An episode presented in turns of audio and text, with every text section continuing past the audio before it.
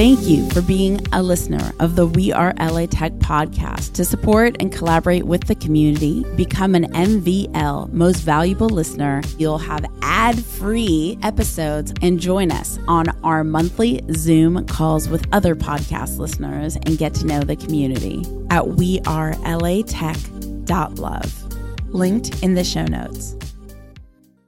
Welcome to the weekly We Are LA Tech remix episode. I'm Alex Blumberg, host of the podcast Startup, and you're listening to We Are LA Tech.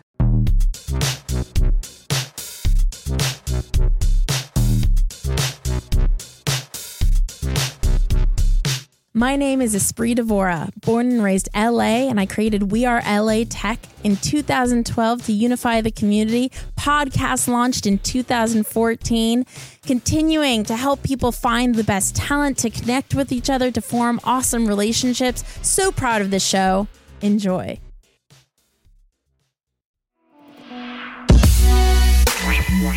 Hey, this is Taylor Jacobson, CEO at FocusMate. We are the virtual co working community where people get things done together. When it started, it was just me and like a Facebook. I created a Facebook group and it was just like this kind of hobby thing. And then I met the guy who would become my co founder. And like a year later, we decided to team up. It took us a little while to get some momentum. We raised money, like a tiny bit of money, but enough to hire one person. So that was last year. And so it's the three of us are full time. Uh, and then we also have two part time people doing customer support. So yeah, it's still a tiny five person team. But uh, yeah, we definitely have mighty aspirations. Mm-hmm. I, don't, I don't even know where to start in terms of what we hope to achieve. But I think, you know, on, on a almost like philosophical level, the way that we think about FocusMate is like enabling a new way of working that's really healthier and integrated with our lives. And I think the, the role that we want to play for people, it's almost like how deeply can we reach into your life to support you in becoming whoever you want to be. So the culture of FocusMate and our community is like, however you are is okay. Like, you know, ADHD, severe procrastination, like we don't care how messy you are. I really think that human beings are just super messy and, and it's just really hard to be human. So yeah, that's, that's really the place that we come from is like, yeah, it's freaking hard to live up to what you know is your potential, that's okay. Let's just figure out ways to offer support. And we think that because we're tribal animals, because we are hardwired to respond to other people in ways that we don't like, you could have an app that's telling you to do something and you're just not going to do it. You don't care what pixels tell us to do, but we care about other people. So that's kind of the core of FocusMate is like, how can we tap into our tribal psychology to just overcome our limitations? We really view our role as like continuously experimenting with new ways to support people to be their best. And one thing I wanted to share that I forgot to share earlier is you talked about when you first started, you had a Facebook group. A lot of people may ask, what's the difference in just having a friend that I sync up with. And what I've heard from so many people is the accountability and reliability just isn't there. It's like the intent is there that two people want to sync up and work together, but then they don't take it seriously or they get chatting a lot. And so what Taylor said at the beginning of our interview when he said it's about, you know, being really a structured environment and intentional to actually get something done. I think that's where FocusMate comes into play is that this is it's it's it's definitely a professional work environment 100% yeah and there's absolutely still like an awesome experience of connection and like kinship and camaraderie but you also know like hey we, we're not going to go off the rails here. Like this is the structure that we're going to follow. So yeah it, it's not social in that you like you're not talking but it actually still feels like really it just feels good to like be with somebody else and sort of feel like you're in the same boat and you're like going to get after it together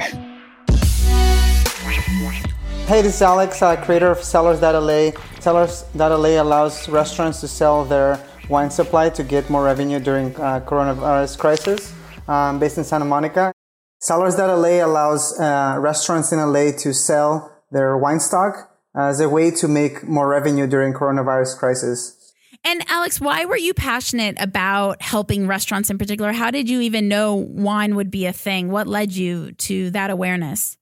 So two things. By knowing a lot of restaurant owners that they are the most susceptible to closures because they have the least runway from the moment they close their doors because of high cost of labor and rent. And I know also that uh, wine is one of the highest margin items on their menu. And, and I know they can make a lot more revenue because they buy it even cheaper than even liquor stores get it in wholesale. Oh, wow. I didn't even know that. So they have the highest returns. So the more of us that buy wine directly from a restaurant still, even during this time, the more that that's going to support the, the restaurant community. Is that what you're saying? Absolutely. Go buy takeouts. A lot of restaurants even having, you know, up to 50% discounts on their wines. They're still making profit out of it.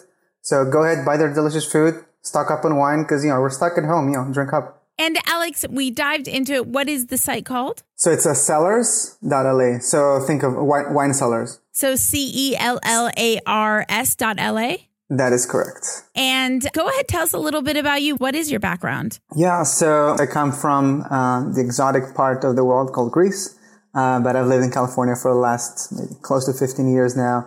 During daytime, I'm co-founder of a wealth management company called Agent Risk.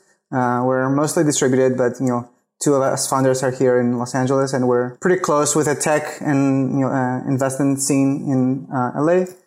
And I've been in technology, you know, paid my dues in Silicon Valley for close to 10 years, gone through bigger companies, startups, exits, and all that fun stuff.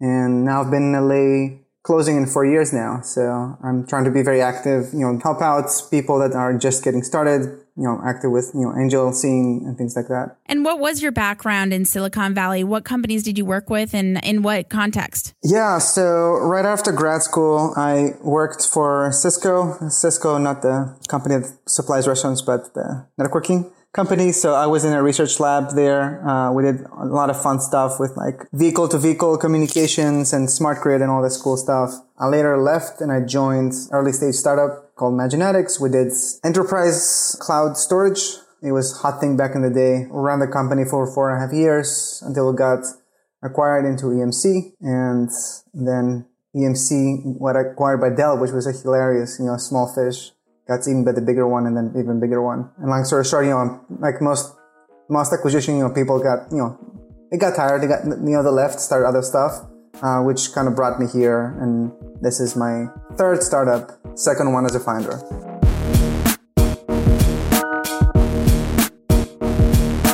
Hi, it's Tito Melega. I'm with TitoMelega.com, and I'm one of the creators of A Mask for All, a 3D printable mask designed to be printed on any 3D printer anywhere in the world for 100% absolutely free. And uh, I'm located in West Los Angeles. Yeah, the shipping is is a, is a problem, and we probably ask people uh, to cover their own shipping. Uh, I know that I had three masks. First of all, I don't have a 3D printer, so it was interesting designing this mask with my partners, you know, in six different time zones, uh, without having one on my hand. But you know they were able to print some and send it to me. And you know it was it was pricey for you know for them to do so. They were very generous on doing so. But no matter what one way or another we'll try to help you. If we can't do it we'll try to connect you to somebody who can. I mean that i mean tito that is going over and beyond. Just speaking on a personal level i mean i know it's in the podcast but that's amazing. I mean i just please protect your, protect yourself time and energy and financially too please again really like I, again if we, if we can't do it uh, we'll try to connect you with somebody yeah. who can Awesome. And getting into more the traditional We Are LA Tech discussions, you talked about how you were self taught in finding press. Now, there's so many companies that have you know, connected with me that they're really working hard to support COVID, I'm sure that they would gain a lot of value in understanding how you did that because this is the first time that they were kind of like a one man and one woman show doing everything themselves. Um, what was that process and how were you able to have success with it? You know what? Uh, it's um, it's really getting out there and being fearless, right? It's knowing that you're doing something for the good of everybody. We actually are all together in this. And I'm very aware that whatever we do here in LA or no matter where we are has the possibility and the potential to help people across many, many borders. So a lot of it is letting people know what you're doing and asking for help. You know, uh, people like me, it's hard for me to ask for help. I'm going to be very honest. You know, I'm always been like a go getter, go and do it, but I can't do it all. You know, I'm only good at certain things and I had learned to rely on other people, you know, to help me fill in the rest. So I just put myself out there, you know, publicly through my social networks, uh, private emails, and asking people, hey, this is what I do. And can you or do you know anybody that could help? Or at the very least, you know anybody that could benefit from this and pass it on. And um, that's really how it has worked. And how did it lead to press? Uh, it led press by, again, me not being able to find somebody in the time that we needed, and then spending long hours at night, um, you know, reading and digging and basically learning a brand new skill. Um, but then, hopefully and, and, luckily, actually, in the last you know week or so, we got approached by a small but mighty uh, PR company that is in, I think it's North Carolina. It's called E-Releases, and they have been very kind to take our release and put it out there in the world. And again, people that I didn't know a week ago just jumping in and helping. That's the power of the community. So e-releases and shout out to e-releases was connected to you through a series of your asking for help. Am I understanding correctly? Yes. And then because of e-releases, you were able to get more press notoriety or that's going out this coming week? No, yes, because of e-releases. And the website is e-releases.com. And I talked to Mickey over there over, over email. And what happened is that I found that these press releases, you know, services out there sometimes they will give you like a one off for free. So I did that the first week where I took advantage of the one off for free. Um, but I kept on looking, and finally I found Mickey, who was able to, through his company, get a lot more access a lot quicker.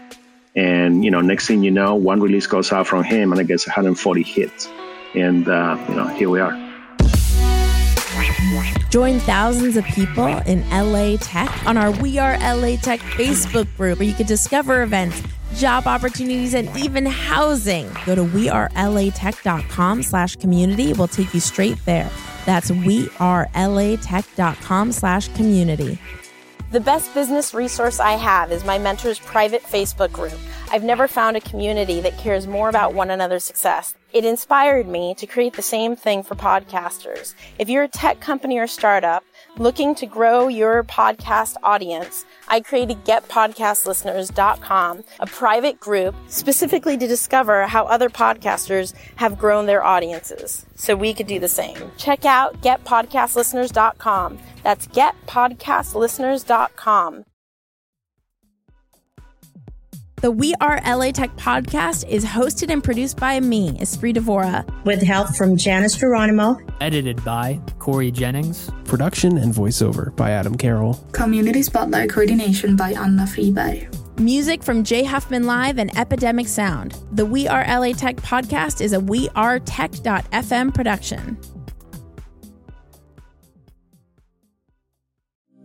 Thank you for being a listener of the We Are LA Tech podcast. To support and collaborate with the community, become an MVL most valuable listener at wearelatech.love. Linked in the show notes.